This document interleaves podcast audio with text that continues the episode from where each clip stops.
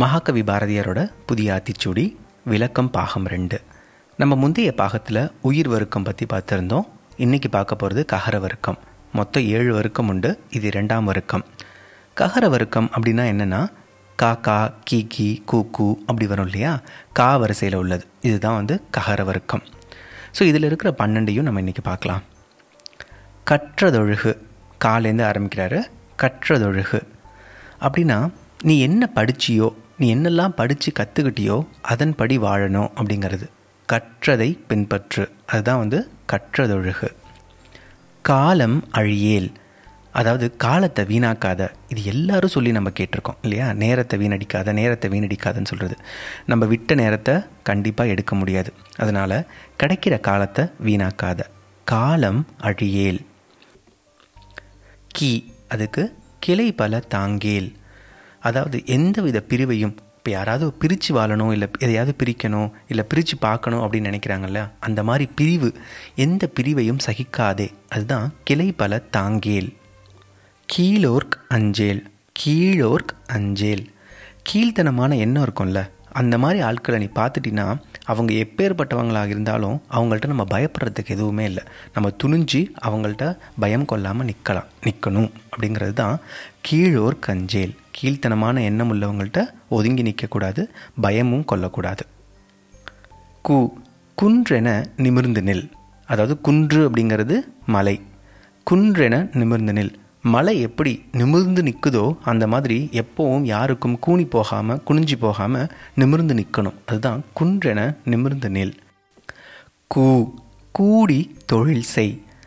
தொழில் செய்யறதுக்கு எல்லாரோட சேர்ந்து செய்யணும் தனிமையாக செய்யக்கூடாது. எதனாலனா எல்லாரோட பங்களிப்பும் கிடைக்கிறப்போ ஒரு விஷயம் நமக்கு நம்ம நம்ம யோசித்ததையும் தாண்டி அது நல்லபடியாக அமையும். அதனால தான் நிறைய பேரோட ஒப்பீனியன்ஸ் கேட்கணும் குரூப்பில் இருக்கணும்னு சொல்லுவாங்க. கூடி தொழில் செய். கே கெடுப்பது சோர்வு. அதாவது இன்னொருத்தருக்கு நீ தப்பு நினைக்கிற இல்லை ஒரு இன்னொருத்தருக்கு தீங்கு செய்கிற அப்படின்னு நினைக்கிறது ரொம்ப அவமானம் ரொம்ப இழுக்கு ஆக்சுவலி அது ரொம்ப தப்பு கூட. அதனால் இன்னொருத்தரை கெடுக்கக்கூடாது அவங்களுக்கு எந்த விதமான தீங்கும் செய்யக்கூடாது. கெடுப்பது சோர்வு. கே கேட்டிலும் துணிந்து நில்.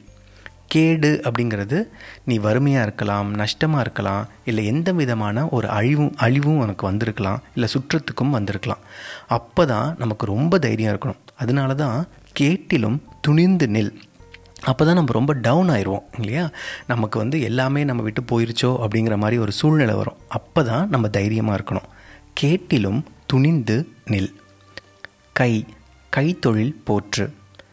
கைத்தொழில் ஒன்றை கற்றுக்கொள் கவலை உனக்கில்லை ஒத்துக்கொள். நாமக்கல் கவிஞர் சொல்லி நம்ம கேள்விப்பட்டிருக்கோம். கைத்தொழில் கையில் ஒன்று இருந்துச்சுன்னா எந்த மாதிரியான சூழ்நிலையும் நம்மளால் சமாளிக்க முடியும் அப்படிங்கிற தைரியம் இருக்கும். அதனால் அதை பாதுகாக்கணும் அதை செய்கிறவங்களையும் நம்ம மதிக்கணும். நமக்கும் அது மேலே ஒரு விருப்பம் இருக்கணும். ஏதாவது ஒரு கைத்தொழில் மேலே நமக்கு விருப்பம் இருக்கணும். கைத்தொழில் போற்று.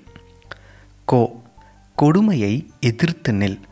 தீமை அநீதி ஏன்னா எல்லா இடத்துலையும் எல்லா விதமான நேரங்கள்லேயும் எல்லாமே நல்லதாகவே நடக்கும் அப்படின்னு நம்ம நினைக்க முடியாது.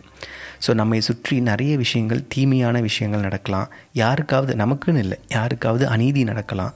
இல்லை அந்த மாதிரிலாம் இருக்கிறப்போ அதை எதிர்த்து நிற்கணும். யாரோ ஒருத்தவங்க செய்வாங்க எங்கேயாவது யாராவது ஒருத்தவங்க வருவாங்கன்னு நம்ம நினைக்கக்கூடாது நமக்கு கண் எதிர ஏதாவது ஒரு தீமை நடக்குது அப்படின்னா அதை எதிர்த்து நிற்கணும். தீமையை எதிர்த்து நிற்கணும். கொடுமையை எதிர்த்து கோ கோல் கை கொண்டு வாழ். கோல் கை கொண்டு வாழ் அப்படின்னு நம்ம அதை பிரித்து பார்க்கலாம். கோல் அப்படிங்கிறது என்னென்னா அரசன் கையில் கோல் இருக்கும் அப்படின்னு சொல்லுவோம். அதுக்கு என்ன அர்த்தம் அப்படின்னா அது யாருக்கும் எங்கேயும் வளைஞ்சு கொடுக்காது. எல்லாருக்கும் எல்லாமும் எப்போதும் ஒரே மாதிரியாக கிடைக்கணும் அப்படிங்கிறது தான் ஒரு அரசனோட வேலை. அதே மாதிரி தான் நீயும் எப்போவும் பாரபட்சம் இல்லாமல் எல்லார்கிட்டேயும் ஒரே மாதிரி இருக்கணும். கோல் கை கொண்டு வாழ் காக்கா கீக்கி வரிசையில் கடைசியாக இருக்கிறது கவ் கவ்வியதை விடேல். அதாவது உனக்குன்னு ஏதாவது ஒரு நல்ல விஷயம் இருக்கும் இல்லையா? எல்லாருக்கும் நிறைய நல்ல விஷயங்கள் இருக்கலாம். அந்த நல்ல விஷயங்களை நம்ம பார்த்துட்டு அந்த நல்ல விஷயங்களை உன் கையிலிருந்து என்றைக்குமே விட்டுறக்கூடாது.